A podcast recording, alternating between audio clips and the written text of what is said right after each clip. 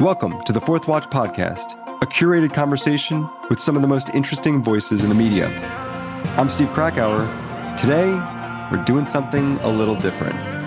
I am very glad to be joined by Brian Stelter, longtime media reporter, former CNN host, who's joining me today to talk about my new book, Uncovered. This is episode 39.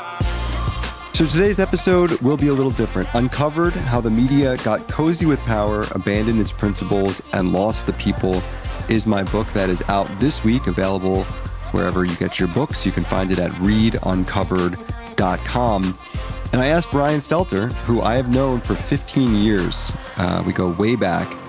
Uh, I've gone through some some twists and turns in our careers. I think that we agree on certain things and we disagree quite strongly on other things.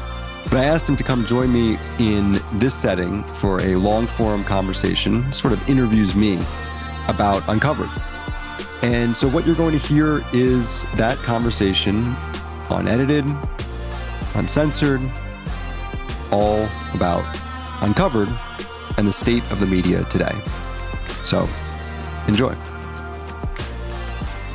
Brian Stelter, uh, thank you for for joining me here on this very special edition of the Fourth Watch podcast. Uh, I want to give a, a, little bio on Brian and a little bit on how we know each other. We go way back. Our our the media careers have kind of been ships passing in the night in some ways. Brian started TV Newser way back when he was in college, which was incredible. If anyone who who remembers the early days of TV Newser, just a just such a uh, a rare blog at the time, and just was was crushing it. Uh, when Brian left to go to the New York Times, Chris Ariens took over. He hired me as the associate editor. Brian and I met for the first time back in November of uh, 2007. So we've known each other for about 15 years. Met in the New York Times uh, uh, cafeteria. And then Brian was the uh, the media reporter for the New York Times for a while. Wrote uh, several bestsellers and was the producer of uh, the morning show on on uh, on Apple. Uh, he also, uh, of course, most notably, was at CNN. Uh, we missed each other at CNN by a few weeks. I left in yeah. Uh, in August 2013. Brian started shortly after that. was the host of the Reliable Sources program, which sadly no longer exists. Was the editor of the Reliable Sources newsletter, very well read. Sadly, no longer exists. Oh, eh, okay. It does exist, I'm told. Um, in a and, uh, different uh, form, a different form. It's excellent. It's with Oliver Darcy now. And, and uh, yes, just we kid uh, Oliver there. And um, and obviously was the chief media correspondent for a long time until about, as he's tweeted about uh, recently, about six months ago, uh, was no longer at CNN. And now we are joined here to talk about Uncovered, my book that, that is, was out this week. And uh, Brian, I, I, sent one of the earliest copies that uh, I could send. I think it was October, November of last year, and uh, and and really, this is a this is a sort of a that's my intro. And now I'm going to try to hand it over to Brian. This will be kind of a discussion or an interview, however we want to go, and uh, and we'll see where it goes. So so really, I, I appreciate you doing this. I, I've wanted to talk to you for a while. I mean, we talk offline, but I, I, I have wanted to talk on the, the record also, and and I wanted to have an interview with someone that I think may have some agreement with the book, but also may have some disagreement, and I think that that's important.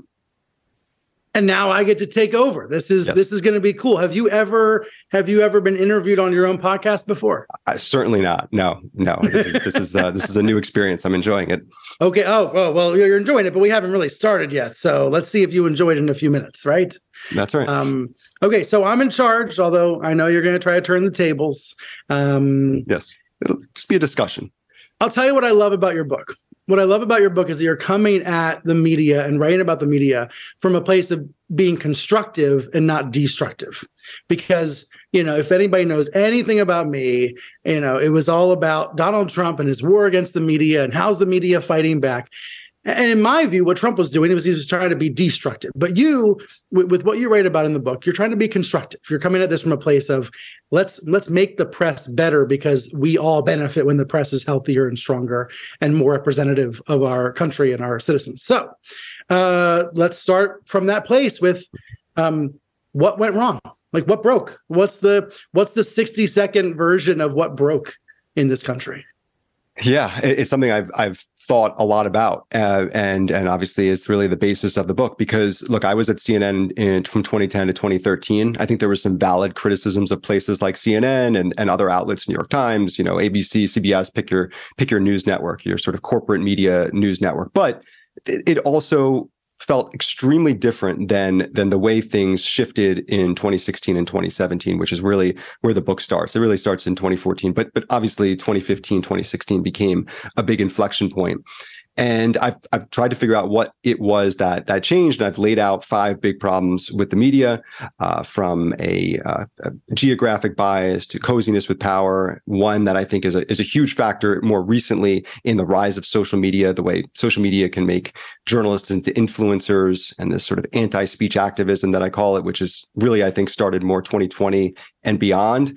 And so I do think that there there are some new phenomenons in the modern media that have made this problem worse. And and I I as you mentioned, I love the media. I love my time at CNN. I think we need a strong media. We need a media that's trusted. We see poll after poll of the press, the decline in trust in the press. I don't like that. I I I don't want to see it destroyed. We need independent media. We need strong institutional media. And so I do try to set out to identify problems and and see if I can find some solutions. But there's always been, for example, a geographic bias, meaning, you know, the networks and the major papers have always been on the East Coast in New York and DC. And and there's, there's always been, uh, frankly, too much coziness with power. Uh, I mean, at least uh, for, for as long as television uh, uh and radio have existed. So so why, um, what do you think is different about the mid 2000, what do we call them, teens? Yeah. You know, like what, what was it that stood out to you, you know, in the last five, six, seven years? Yeah, so I, I, do think that geographic bias took a couple different forms. On, on, one level, what was already existing between, you know, the way, let's just take CNN as an example, right? Yes, C, CNN had a, a, strong New York bureau and a strong DC bureau, but in 2012, when I was covering every election uh, election night, I was going to Atlanta, and Atlanta, it, it's it's you know, it's not like I was spending my time in in the streets of, of Georgia, I was mostly in the CNN center, but at least you're hiring a lot of people that are not from these, what I call the Acela media, the Acela corridor, New York and DC, or you're not flying people that are from all over the country and, and planting them in a very specific bubble. And so, so I do think that we've seen a little bit more of a shift away from that. Atlanta basically no longer is really a part of CNN now. And I, and I think we've seen a oh, consolidation. On. There's lots of producers in Atlanta. I agree with you that New York has become more of a hub though for CNN, definitely. And especially on TV. I, I, yes, yes, and and I do think that um, the the other big factor this uh, in terms of the geographic bias, for example, is is COVID related. Uh, you know, by design. So in 2020, you know, the the idea of of getting out there, it, you know, it, it became uh, much harder to do physically, and and I do think that that there was there was a real you know, push to. I mean, people were literally in their houses, especially the people that were working in New York and DC. Um, now there there's a pendulum swing the other direction also, which I think might be helpful, is that we saw with the pandemic that work from home is right. a lot more possible in the media. So I do hope that maybe in the future, as we're as we're coming out of this, we're seeing people that can be in in their own locations in their own communities and get the job done. I actually think that's that's a positive, but I do think that that was a shift that we saw even in 2020 and beyond wasn't so much of the focus though uh, so much of the dc focus in the trump years a reflection of the unprecedented and dramatic and for many americans scary and for other americans exhilarating moment that we were in as a country? I mean because because you know, this gets to this idea that you know there's too much attention around trump too much coverage too much criticism. But i look back and i think that was history. Like we lived yeah. through history and um it, it was unlike anything any living American had ever seen before. So of course it deserved 24/7 attention. It's it's one of the reasons why I am not critical in the book. I, I, I specifically make this point of the early coverage by CNN, by MSNBC, by other places. But CNN really got some some grief from the left for the way they covered Trump in the primary, for example. Mm-hmm. Right. Uh, you know, the empty podium and and playing the speeches uh, with and not doing the same for on other candidates. I disagree with that. I mean, he was a phenomenon, like you talk about. He was the news, and uh, you know, Jeff Zucker, who I worked with in 2013, uh, there was this real one story mentality. You know, when I was there, it was the Boston bombing. We put all our resources to that. And, and he got criticism for things like the poop cruise or things like the missing plane. But again, I defend all of that. I, I think what's interesting, is, I, I, think the missing plane was is an amazing story. I know that there's a new Netflix. Of course it is. Um, it's actually a bigger story today. Every day the plane is missing, it's a bigger story. But okay. it is. It is. No, I, I I love that story. And so so yes, I think the Trump phenomenon was was very worth covering. Um, and I and I also think, and I'm not super critical of the press for for being tough on the Trump administration, just in theory, uh, because I think that journalists should be tough on every administration. And so, yeah, I think it's a little bit hypocritical when it's much tougher on one administration than, say, the one before it or the one after it. But I, I don't fault them. I, I, I want tough uh, press on administrations across the board. The problem, though, is when it goes overboard, and when I think the the guardrails, the journalistic guardrails, start being being eased off. And mm. I, I wonder if you agree with this, but my my thinking is that what happened is that there was some some business decision making going on. He was great for business, and so so you know it's great. You know, getting more clicks and getting more views, great for business. There's something personal about it.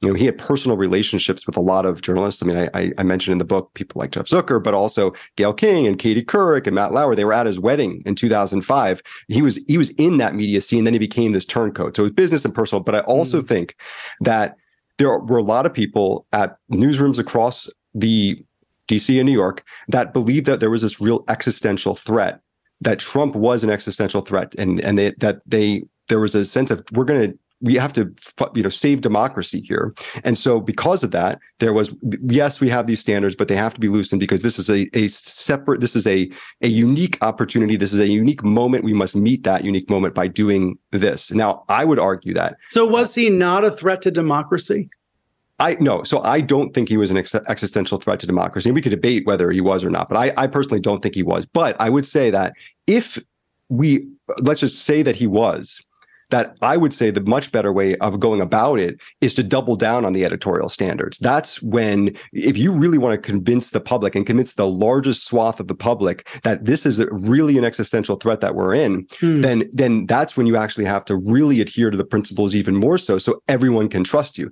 And instead, I think they went the opposite direction and and actually sort of hurt the case. When when a lot of now all of a sudden everything gets gets called oh they're they're just making it up well when when right, actually there right. were legitimate stories I think I put more responsibility on the press bashers and you put more on the press. And that's fair, you know, and, and that's the tug of war.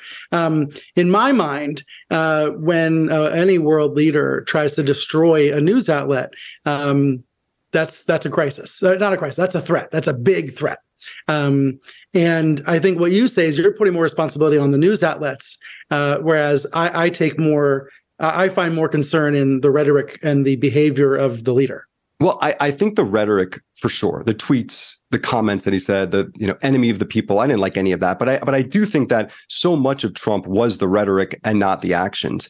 And and I I compare it to the Obama administration in, in Chapter One uh, on the way that Obama and his Department of Justice really really clamped down on press freedom through the use of the Espionage Act to to sort of criminalize journalism and, and journalism journalistic sources.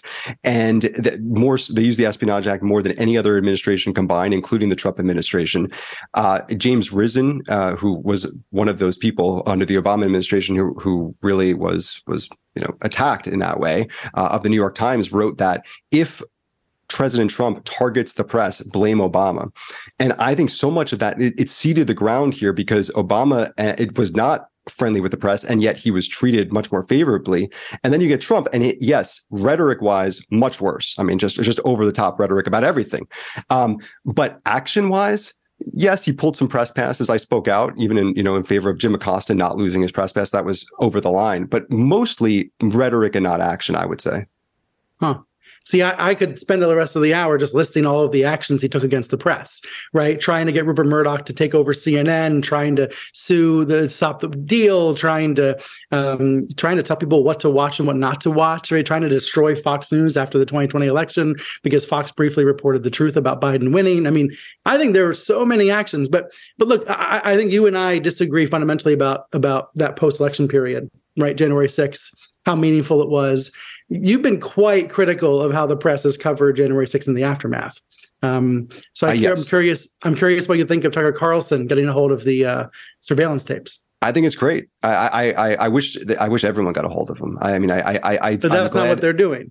True. I, I I don't I don't necessarily. I think that that this is how a lot of this works. Uh, I think if it was, you know, there, there's a reason that that that CNN had lots of exclusives of certain January 6th footage, and and other news outlets had exclusives about January 6th activity from the January 6th committee that they were getting fed. And so this is how it works. It's not it's not ideal, but I I favor more transparency across the board.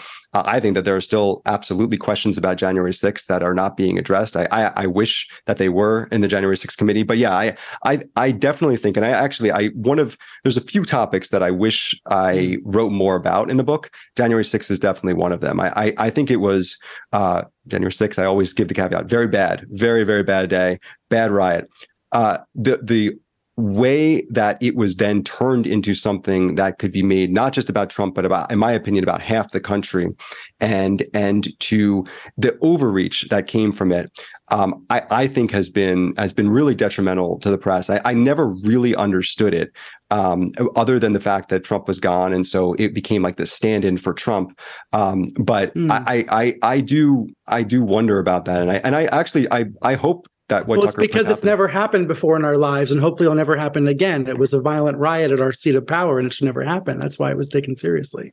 It, it should be taken seriously, and, and, you know, hundreds of people have been prosecuted, and and I I support all of that, and and I think that uh, the the the curiosity I, I, think that or the lack of curiosity by the press is is that they're fo- so focused on certain aspects of it and not others i, I think that there were big mm. security concerns I, I i'm glad that some in the press covered the fact that ultimately the final january 6th report was to uh, the the complaints as we've read in places like NBC which has done some good reporting on it the complaints internally that yeah. so much of that final report was focused only on Trump and not on the massive security right and not failures. on security right that is, that was a, a, glaring absence a glaring absence in the report you're right um, yeah. I, I, I think but I think what this gets to is we we simply live in two or three I think three different media universes in America um, and solutions proposed in one universe aren't going to apply to the other and people speaking in one universe aren't going to be heard in the other except through distorted out of context clips.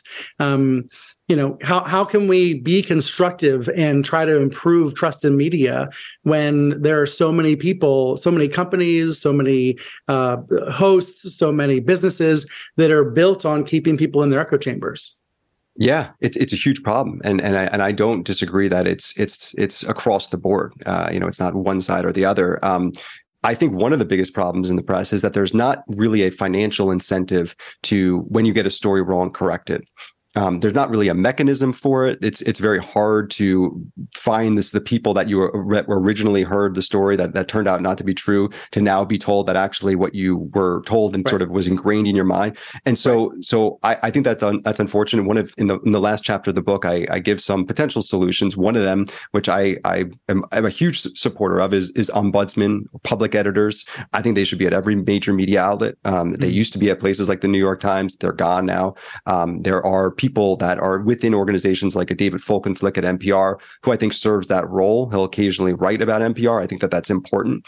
Um, so I, I, I think that that there needs to be an effort to to yes uh, to we should have a press that is interested in in in telling the, the entire story and in reaching a broad amount of uh, audience and that's actually one of the other big problems is that as audiences you know just audience habits shift there's there's less and less people the, the pie is getting smaller and smaller even for large media outlets i write about espn and the way that espn has has shifted and i think part of that is the fact that there's just this acknowledgement that we're no longer going to be for everyone we don't need mm-hmm. to be for mm-hmm. everyone now we're just we, we only are going to be for us every every single day it's for less and less people that, that they're going to potentially reach from mm-hmm. a traditional means.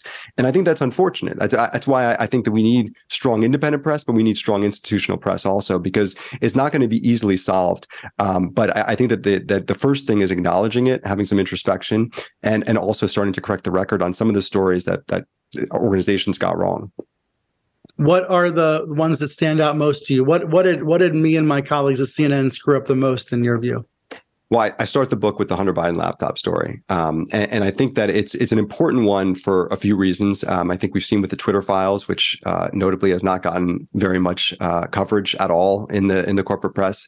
Um, I you know I I think there's actually a few reasons for it. I think the rollout of it was not exactly successful, um, but I, I, think that there you know one of those this, the the elements here is that there was a real uh, the, there was a real suppression of that story, not just by tech platforms in conversation with with government entities like intel agencies like the FBI, but also from media organizations. Now, the answer, the question is why was that? And maybe you know if they doubted the story was real, and I think that they they did doubt the story was real. I don't I don't Clearly. necessarily dispute that. Um, and they were spun by these people like James Clapper, who now even just last week is still refusing to accept accountability for the fact that he put that letter out along with many other people, and that was then spread by places like Politico, by CNN, and others, and and and it left this impression where years later now uh, yes, now we're starting to get some reporting that actually the laptop's real and it was all legitimate. But the the in, certainly in October of 2020, before a very important election, we're not going to go down that road, especially not by, by, you know the scars of 2016 and the criticisms of how they treated Hillary's emails and not wanting to make that same mistake again. So you had journalists that were literally mm. getting their accounts locked on Twitter and were up were you know, deleting the tweet that was linking to the New York Post when that was, was apparently no longer allowed. We had Maggie Haberman at the New York Times, a great reporter who dared to like send a link to the New York Post where she used to work, and she's getting called MAGA Haberman for this. Um, it was just a really and, and getting called that not by activists but by other journalists and other journalists like at NBC telling people do not link to the New York Post, do not even reference it that's that's a real chilling thing because it's one thing to, to, to try to tiptoe into the story and it's another to treat it as if it's this toxic material that completely uh, ha, you know spins the public in, in a really wrong direction. Hmm. see I, I think that's twitter's problem right? Separate from the press. If twitter screwed up we should go after twitter right? But didn't newsroom i think newsroom just looked around and said we don't have the laptop. We don't have evidence we don't have evidence it's real. And we know that there are reasons to wonder if it's disinformation. Like a lot of the lies that happen now about what happened in 2020 go like this. They say, all these assholes, they all called it disinformation. That's not true. A lot of us just wondered. We said out loud, could this be? Right. We said we said things like, some former US officials think it might be. And it was always cushioned and it was not always, it was often um, cushioned that way. And now, in retrospect, two years later, three years later, people like partisans like to pretend that it was labeled disinformation, which it wasn't. Um, it was not. There yet. was there was concern. There was there was reason to be concerned, not because of Hillary emails, but because of um, uh, of the the Russian attempt in 2016, which I know you probably think was overstated. Well, I definitely think it was overstated, but but I also think that yes, okay, so so yes, there was some, and, and I will say, you know, the, the reporting around it by saying things like it has all the hallmark, all, all the earmarks of Russian right. disinformation, which is right. what the intel agency said. That is essentially telling people this this is probably that, and there wasn't a lot of saying, well, here's what's being reported. We don't know if this is true, but but I I would dispute the fact that look, I think during the Trump years, there was a big effort. We talked about Russia in 2016 and then the Mueller report one outlet like the New York Times or the Washington Post would have an exclusive, sometimes single, sometimes maybe double sourced right. on some little element of what's going on with Mueller. And no one's seen the Mueller report, but they had one story and then that gets spun. That's an entire news cycle. And right. so with this though, because it's the New York Post, because it's Rudy Giuliani and, and admittedly it's the it's the semi-blind re- repair shop, you know, shop guy. Okay, yeah, it's a little bit a little bit hazier maybe than just having the New York Post or um, and then just having and, the New York Times a New York Post reporter that like didn't want to have their byline on the story. There's a there's a lot of problems with it, but I know you know that. There's red flags with it, uh, uh, a hundred percent. But it, we've we saw that for in in the intervening four years uh, that that these sort of single stories where it's you don't need to see the source material, but this is being reported by this outlet and that becomes a story. Sometimes that turned out to be true, and sometimes it definitely did not. With this, we didn't see that. And, and I think that that coupled with the lack of outrage by the press over the New York Post censorship by Twitter, the way they were locked out of their Twitter account for weeks, the way that that, that the link to that article was was censored, that that was most concerning to me. Hmm. Do you think it's an example of coziness to power? I mean, that's one of the subtitles of Uncovered, right? That the press got too cozy to power. I think because at that point, Donald Trump is the most powerful because he's president. But I know oftentimes, in the view of of some of your, um, do I call them fans? Like, I, I, you know, I, have seen you on Fox and Friends and Tucker Carlson this week. Like, in their view, Trump was never really in power. It's really the deep state or the elites. Well, so is that coziness to power? I think that you know Olivia Nuzzi, uh, who who we know at New York Magazine, uh, has a quote in in the book, um, and I will say all the people in the book are are on the record and and put their name to it, where she says that you know that that there was no social penalty when you went after Trump uh, or the Trump administration. In fact, it was just the mm. opposite. There was a social incentive to do so.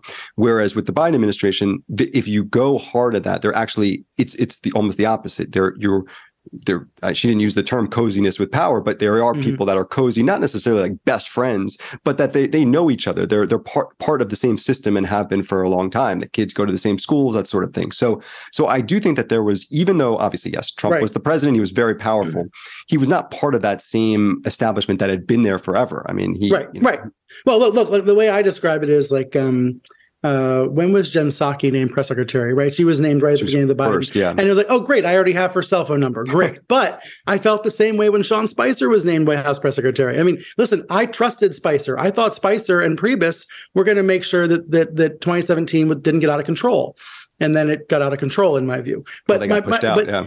Well, but even even when they were there, but but my but my point is like that is true, right? If, if you you could call that coziness, or you could just call that reporters who are well sourced, who know the right people. I don't I don't know. You know, you could you could go different ways on that. A hundred percent, and that's also why I think it's complicated. You know, I I, yeah. I don't think that just because you know a person you you are you you are just like completely you know um, unable to cover them for for one point. I mean, you know, if you're really you know it, like Tucker well, but Carlson, but then it gets really murky because you should at least be very careful about how you address it. You should disclose. I mean, err on the side of disclosure. I think we need to see much more disclosure of yeah. those sorts of relationships in journalism. But but the social penalty thing is really interesting, right? Because um, in the right wing media universe, to go after Biden, there is no social penalty. Obviously, there's the opposite. Right. To go after Trump, there is still to some degree a social penalty. So you focus so much on the ABCs and CNNs, don't you let the Foxes and Newsmaxes off the hook?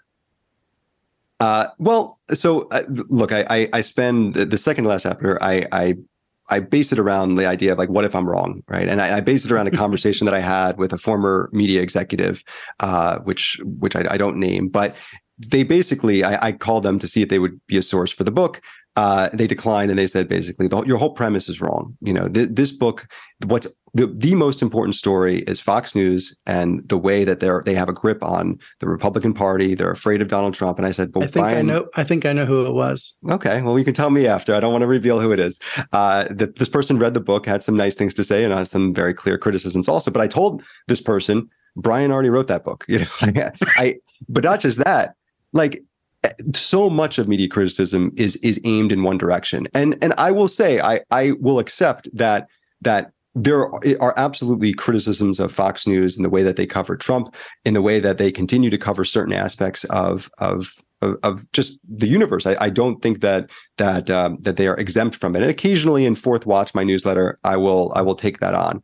Um, but I do try to to go from a different perspective because yeah. a I don't think it's really happening much at all from people that that again, as you say, like the media and I want it to be better and are right. not trying to destroy it. And then the second reason is I do think that there's a cultural cachet that mm. places like CNN in particular, which is, it, it is curious. I was talking to Will Cain about this. Why is it that CNN is so important, much more so than ABC or CBS or NBC News or certainly MSNBC? Um, real cultural cachet to places like the New York Times, places like CNN. And, and, and so, yeah, it does, despite the fact that Fox has many more viewers, it's much more important the way that those news organizations operate. That's why I spent so much time on the Tom Cotton op-ed fallout uh, in the book because I just think it's we need to have places like the New York Times, I, and yeah. it's hard to describe why that is, but we need them to be trusted. We need them to have be to be places of of a exchange of ideas of of just of, you know they need to be the ones that that are that are at the, at the paramount of free speech. And it's, so that's that's also why I think it, they're much more important in some ways than the what Fox News is doing that may not be journalistically sound. I think the importance comes partly from the the journalism muscle, the newsroom muscle, meaning the New York Times has far more reporters than um, the um, you know USA Today, and yep. CNN has far more journalists than Fox News, and um, you know that's you know CNN then wins on big news days. They're usually on the scene first, all that sort of stuff. There's so much less news muscle that exists in right wing media, which frustrates me because I wish there were more journalists in right wing media and fewer talking heads. Um, but at the same time, that's why you want to focus more on newsrooms, and I get that right that it's that it's more important to focus on who's gathering the raw materials that everybody else on the left and right then talks about and fights over. The raw yeah. materials are really important and, and the raw materials need to be trusted. And it gets at this idea of of objectivity in general and and fairness. Mm. like is that something to strive for? That's a real debate that's happening right now. And and and um you know is somebody arguing we shouldn't be fair? What do you mean?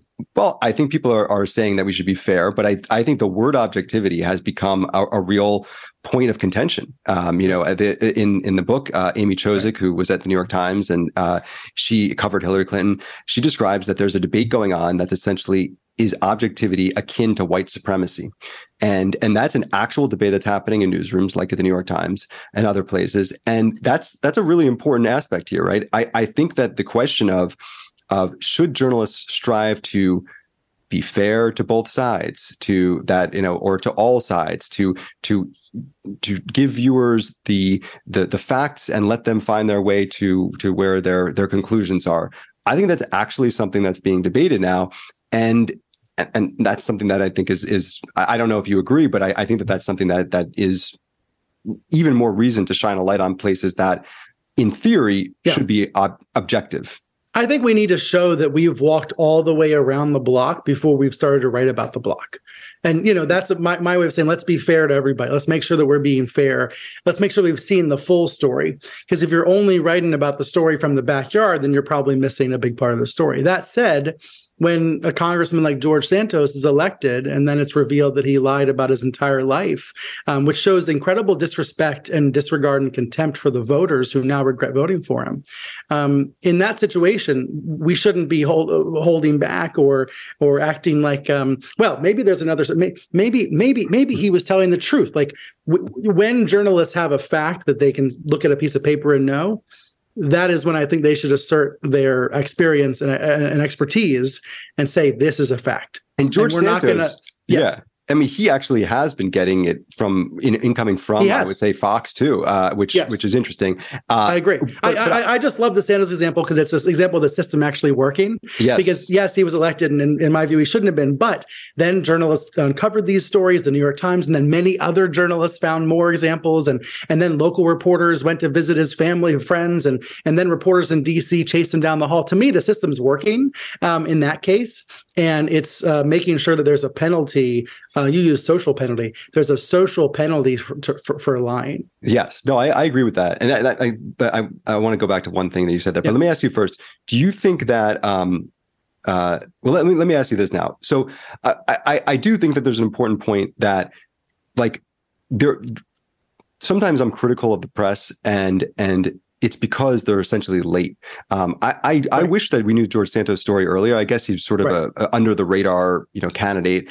But like I look at like the John Fetterman story as something where we learned so much in a New York Times story uh, only a few weeks ago about the the true condition of John Fetterman, mm. and so yes, I think that that was late, and in the book I describe it as a sort of hypocritical corrective. But we can thank the New York Times for being the ones that that have revealed this information to us. So sure should i i wish they would have done that story a lot earlier. I don't know why it is that they they wait but it does seem like okay it, he's a senator now and now we can tell you what the what the real story is. And and, and that's something also i think people that's so cynical. I think that's so cynical to the point of conspiratorial that journalists are sitting on information until he's elected. Come on. I, so maybe it's just the fact that okay, now he's elected. Now we, we we've developed our sources to the point that we have more, and we can actually go with it or you know, I I don't know, but that that's a good example of it. Someone who's been on the Fetterman beat and and then and then drops this, and yet when Dasha Burns of NBC dares to say that you know he doesn't seem very to be able to communicate when when I when he doesn't have the thing in front of him, you know the the words on, on the screen, and just gets pilloried by other people in the press. But you know, then yeah, but Dasha was also praised. I mean, I texted Dasha. Lots of us texted her, congratulating her and saying she was doing a great job.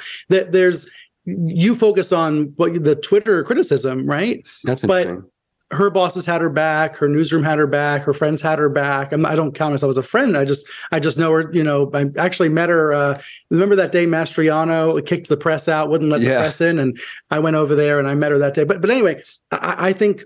I, it's an interesting case because you're right. There was criticism of her for that straightforward reporting but in my view that's just that's the usual noise and there's always going to be that noise and and journalists have to tune out the trolling they have to tune out the act the liberal and conservative activists who are always just shouting at them and is that too uh, yeah No, no, but that's, that's but when they don't, things. but when they don't tune it out, that's a problem. Yeah. Yes. Yeah. yeah. I, I, wonder if it has a chilling effect. And you know, I talked to um, Sharon Waxman in the book, uh, uh, uh, the who owns the Wrap, and she says that she has seen her own reporters get pushback and has made them not want to cover stories or cover stories in a certain way because of the reaction that they get on Twitter. And and right. Uh, you know, it was a pretty big admission. And I think that, but that I I don't doubt that that happens. And, and look, I, I I'm someone who like loves Twitter and I'm on Twitter all the time. And I, I, hate that. I hate that about myself. Um, but I I do feel like I have some self awareness where I don't necessarily I I know it's fake. Like you know, if I get 500 retweets and people telling right. me great job, I know it's fake. Right. And if I get if I get 50 people telling me how horrible I am, I don't I don't take it personally. But that's it's hard to do. It's it's a hard thing, I think. And you have to it, learn that. You have to learn that ability. It's yeah. harder for younger journalists growing up to to have the thicker skin. I think. Right. Right. And yeah. I do wonder about the Twitter incentive structure also. You know, the idea right. that now journalists can become their own brands and they, they have. I mean, they speak freely in, in some cases, like Taylor Lorenz and others, about brand. Uh, what does that mean? What does that do to the journalism itself? And and and does that undermine the journalism that they put out there that may be good journalism, but then they get on a platform where they're trying to build a brand and saying things that are not part of the story, and and now all of a sudden we get this peek behind the curtain that we couldn't see before. Mm-hmm. Right.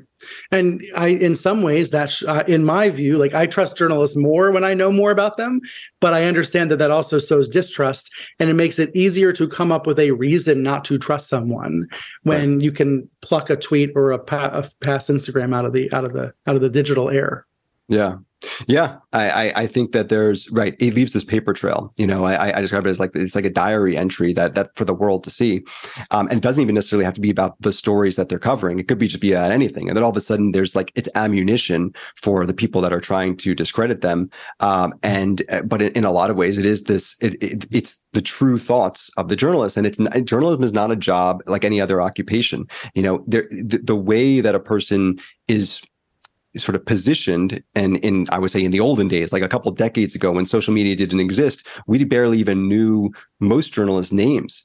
You know now everyone is just so online that it, it, it does really change things. And and, it, and i do think it's different than say you, you, know other occupations where we just don't know as much about that person. Now that we right. know it makes it it's in some cases it can it, it can have a detrimental effect I think what it's caused is, and tell me if you think I'm right or wrong. It's caused we're in a situation now where everybody trusts some media, but everybody yeah. distrusts some other media. So everybody has a boogeyman that they they they think is the the enemy in the media, and and everybody has you know uh, sources that they trust and believe in. And at the end of the day, when there's a tornado warning near you, you actually do trust your local broadcaster. You do trust your meteorologist. So there is some trust there. But um, but you know, then the uh, local station also misquotes your your neighbor, or uh, you know, it, or just totally ignores the biggest story in your town, and and that and then you lose a little bit of the trust. And um, a lot of those aspects are really really hard to solve. Um, yeah, I think because they're like the it's like the day to day inch by inch nature of media. You know, you gain you gain an inch, but then you lose an inch and and it's also I think just the nature of of the, the the evolution of the press where we are with with just you know it is a fact. You know we've got social media. We've got now uh, the rise of independent media like with Substack uh, where where individuals can build brands and and the whole conceit is trust me you know trust me right. personally. You don't right. even have to work go to a a, a gatekeeper uh, and and this happens on both sides. Um so so yeah I do think it's a it's a real problem but, but that's I, a good I, thing right? Isn't it good to have that? Isn't it good to have I mean you've said it earlier you want both independent and institutional press. I think they make each other stronger. I, I, think when when done right, they can, and I, I think they should. Um, you know, so often though, I think that there are. I mean, there's problems with both. I, I think that there are are real drawbacks to independent media that doesn't have the backing of editorial teams or mm. legal teams you know it, you you you lose something there um, and at the same time i think that they're, they're, the corporate media is seeing their power go a little bit away and and go towards more independent outlets like you know like joe rogan more than a little bit i think yeah. more than a little bit of power has been lost you're being nice yeah, no, I, I, I, do you. I mean, do you think that there are? I mean, obviously, you're you're at CNN. Like the the the the the threat of losing you know power to to upstarts like that um, does that change the, the, the the thought process of of a place like a CNN mm-hmm. or, or New York Times? You think? Well, I think CNN's a lot of things to a lot of people, right? And to some people at Fox, it's just a you know it's a target of mockery. So there's that. There's like the use CNN as a as a um, uh, whatever. But but CNN's a lot of things. A lot of people. It is it is a news gathering muscle for for many people. It is a companion, a form of companionship. People leave it on all day and like to see the anchors. It is a forum for debate and discussion and analysis. Right. If you watch some of the more talking head type shows, so it's all these different things to different people. Um, and what I care about most is the news muscle. Let's just make sure that the news muscle stays strong. Uh, it doesn't really matter if I'm there, or not there, or some other guy like me is there, but let's make sure the news muscle is strong. Um, when it comes to you know independent media, uh, it should be a motivator to the to, to the CNNs of the world, and I think it is. I, I remember um, I don't know this has been out there before, and maybe I shouldn't say it.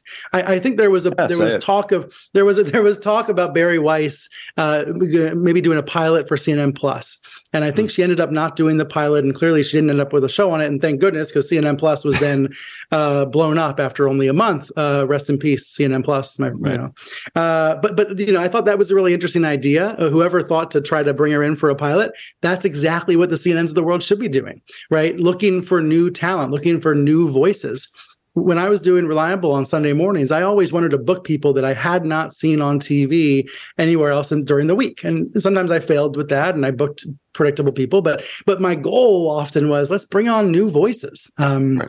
And uh, so I think you know th- there's an interplay there that can be mutually beneficial and should be mutually beneficial. And the, the right approach for the CNNs and the ABCs and the, and the is not to fear or um, you know uh, try to try to try to somehow stop. It's impossible to stop the rise of independent media. It's to it's to um, to look for talent and voices and benefit like that. Yeah, well, why not? Right? I mean, there, there's so many hours in the day on on CNN, and then you talk about a streaming platform plus digital. you got podcast opportunities why not bring on people like Bari Weiss and let her still do her independent thing as well, and but be part of a larger umbrella that brings in a slightly new audience, and it can be mutually beneficial. Um, but and and at least from some of the reporting, that's kind of where I think Chris Licht's head at, is at with with with CNN, at least in some capacity. How do you expand it out to to a broader audience? Not you know you're not bringing in you know Tucker Carlson, but you're you're bringing in a, a, wider audience through countercultural voices rather than necessarily ideologically different. Mm-hmm. I guess I'm in wait and see mode, like everybody else. You know, wondering what primetime is actually going to become, uh, and it's hard. You know, it's hard. If it was easy, they, they would have already had a, an answer uh, this time last year, last February, when there was the management change at CNN. Um, this is clearly a, a challenge. Um, but you know, as much attention as Prime gets or Morning gets, I, I, I came I both when I was in CNN and now on the outside, I really believe CNN is the way to measure CNN, the way to measure its impact and its and its its power or its popularity is in the 24 hour cycle you know the the cumulative audience the cumulative reporting you know not eh, hour by hour because you know ratings go up ratings go down. The the the, the reason cnn has such a unique role that you referenced earlier in the media universe is because it's you know it's it's still that default thankfully it's that place people go when there's news and and that's the most important factor i gotta say that's one of my pet little concerns here the thing that bu- that bugs me is that is that uh, that people compare like youtube numbers uh. to to cable news ratings and they don't understand talking about an average person watching for a single minute the cum is brian's talking about cumulative numbers how many people watch like say over the course of a month we're talking about tens of million on cnn also on Fox News, and and and uh, and it's it's a much much larger number of people. It's that, a that much larger sample. number. It's a yeah. much larger number. I mean, Fo- Fox is such a juggernaut, and especially when you think about it, if you have more than a million people watching every minute of every day, start to do the multiplication, and you get into billions and billions of minutes so quickly. Now, that said, Steve, the audience is aging. I mean, I, I know yeah. there's new 55 year olds born every day, and someday I'll be one of them. But the audience is aging.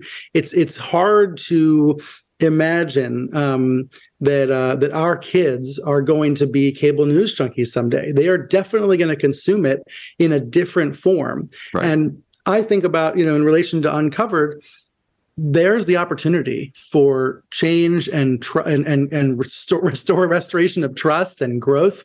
The, the opportunity, I, I think, a lot of it is going to be in a new form factor in whatever replaces and succeeds the phone. Like it's going to be in um, you know, maybe whatever the new atomic unit of news is, we can build in ways to make it more trustworthy and help people. I don't know. Now I'm getting all wonky, but this is the stuff say. I think about when I'm like enjoying unemployment. You know.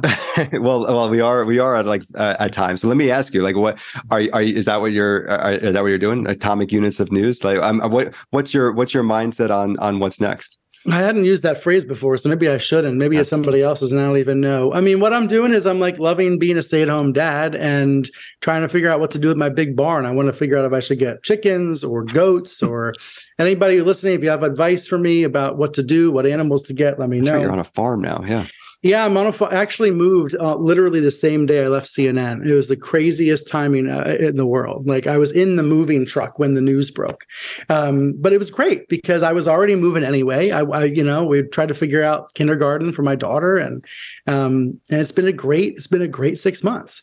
Um, but every so often, every so often I do want to write a story here and there. So I've started writing here and there for the Atlantic and, and Fortune and other places, and um, you know, I have a bigger idea, but I can't reveal it quite yet because this is about you today. This is about you. How's how how has book launch week gone so far? I'm turning see, I'm turning it back around. How wow, has book launch week fast. felt so far? How, uh, I, I, have one more question it? for you, but um, no, okay, okay. Uh, last one. All right, uh, okay. I've I've been enjoying it. I think it's been. Uh, I, I, would say that the writing process, uh, writing the book was. Um, it was it was more straightforward. It was not as stressful as as people said it might be. The couple months and then couple weeks leading up to the book coming out has been much much more stressful than I expected it to be. Um, and but I, I, think there's been some good things this week. I, am trying to keep a, a, the idea that I, I, I think that luck is playing a big factor in ultimately in how the book does. And um, I, I will say, you know, I, as I uh, as I sit here going on, you know, cable news green rooms and podcasts and tweeting nonstop about the book and and getting the affirmation from Twitter and and I'm literally taking the Acela tomorrow um, from New York to DC. Ah! Um, I, I feel there's a little bit of fraudulence to the whole thing, um, but I'm trying to be you know self aware about it at least. Um, but uh, but no, it's been an there's not experience. fraudulence because you got to understand the media insider thing in order to dissect it. I mean, I know I, you know the way I always describe it, and I know you probably think I failed at this. I feel like I always tried to sit on the edge of the fence with one foot in and one foot out. And I, I feel like that's what you do. I mean, I think I, I would, I, you live in a better place to do it in Texas, but you know, one foot on the inside, one foot on the outside, straddling the fence because then when we can explain how it works on the inside to everybody, that's at least the way I like to think about it. Were you, were you free to do that? You think? I mean, that was. I feel like I always was. I, I know. Yeah. I know people think I'm some, you know, oh, I don't even want to say. I don't even want the words to come out of my mouth. All the trolling that I've gotten. But uh, you know, at the end of the day, like I feel like I had an incredible amount of autonomy at CNN. Like I don't know if I could ever have like like I wouldn't want to go and do a TV show again yeah. unless I had the same degree of autonomy. You know, and so if you didn't like my guest or didn't like my segment, you know, it was my fault, right? It wasn't it wasn't anybody else's. And um, I know that it, oftentimes in TV it's not like that. Yeah. Uh, I think Tucker Carlson has great autonomy for better or worse. Rachel Maddow, you know, there are certain figures who it is their show and it is, you know, it is it is a custom um, uh, handcrafted artifact. Uh, but a lot of times it's not. So for me, writing my own banners um, mm-hmm. you know going going too long with blocks and not worrying about the commercials. I had so much freedom. And uh, and that's that's that's really that was really valuable. And uh, i didn't know how rare it was until after i left to be honest. Yeah well and, and i i mean but you just turned it around back on me again uh, well all right i'll just i'll end it by saying that i i think that you know uh, i i would say i people can argue about whether that it, it always came across on air. But i do think that just from our conversations offline you know, I know I've I've certainly been critical of of you in Fourth Watch over the years, and and I do think that you're someone who who is much more introspective than than many other people that I would be critical of in the press. Well, it's hard to be um, introspective. It's hard to be introspective sometimes when you know the president of the United States is waging war against the news media. I, and I'm not making excuses. I'm just saying, like, and now we're okay. opening a can of worms. I know. I shouldn't have done this at the end of the. It's like, hey, here, Brian, here, you have 40 minutes on TV. How do you want to spend those minutes? And it's like, okay, well, I personally think that the war is the most important story, not the peace. But like, that's I know that's the fight. And you know what's crazy? He wants it. We're going to be, and that's the thing, right? We're going to be fighting about this for the rest of our lives. Don't you think? like the Trump years, like, uh, is this country ever going to get over the Trump years? I don't think so. Well, here he goes again. So we'll see. We'll see if it continues now. Uncovered um, 2 coming in 2029. That's there you go. Um, Brian, uh, we'll leave it there. I, I appreciate right. you doing this. Really, thanks so much. Thank you. Great talking with you. All right, that was fun. Uh, thank you to Brian Stelter. Uh, and really, I, I, I, texted Brian after this was done, and I, I said I, hope that this can be a model for discourse uh, in our culture, in our media. I think we need it. I think we need more conversations between people that don't always agree, but can disagree respectfully, and uh, and can have that dialogue out in the open uh, not just behind the scenes, not just through direct message or through text messages or through conversations, but can do so for other people to see and and hopefully to uh, to get something out of. So I, I really uh, I really do appreciate that. I think that was fun, and I hope you did as well. Uh, I wanted to tell you that Fourth Watch content can be found at fourthwatch.media. Fourth Watch has gone independent in 2023, is now on Substack. You can become a paying subscriber on Substack, get a whole bunch of extra content, original deep dive columns called Rabbit Hole, as well as full podcast episodes. This one, you get the full one because it's sort of a special episode, but normally you get some extra content for the podcasts. Uh, there is a $5 a month or $50 a year for the paid subscription, fourthwatch.media. But again, this podcast is specifically about the new book. Go find that at readuncovered.com. Readuncovered.com. Uh, I hope you check it out. You can email me uh, at lots of different places, including the very last words of the book, which is a new email address for people that read the book. And we can talk about it because I'm, I'm very curious to hear what you have to say. So, Fourth Watch, not just a podcast, also a newsletter. Subscribe for free at fourthwatch.media. Join me. Let's build a better media together. If you like the music in this show as I do, check out the artist who created it, Super Duper. That's Super Duper Music on Instagram. Song is Far From Falling. Download it wherever you get your music, and you can download, follow, like, rate, review this show on Apple, Spotify, or wherever you get your podcasts, including on Substack. Back soon. Stay safe. Talk to you then.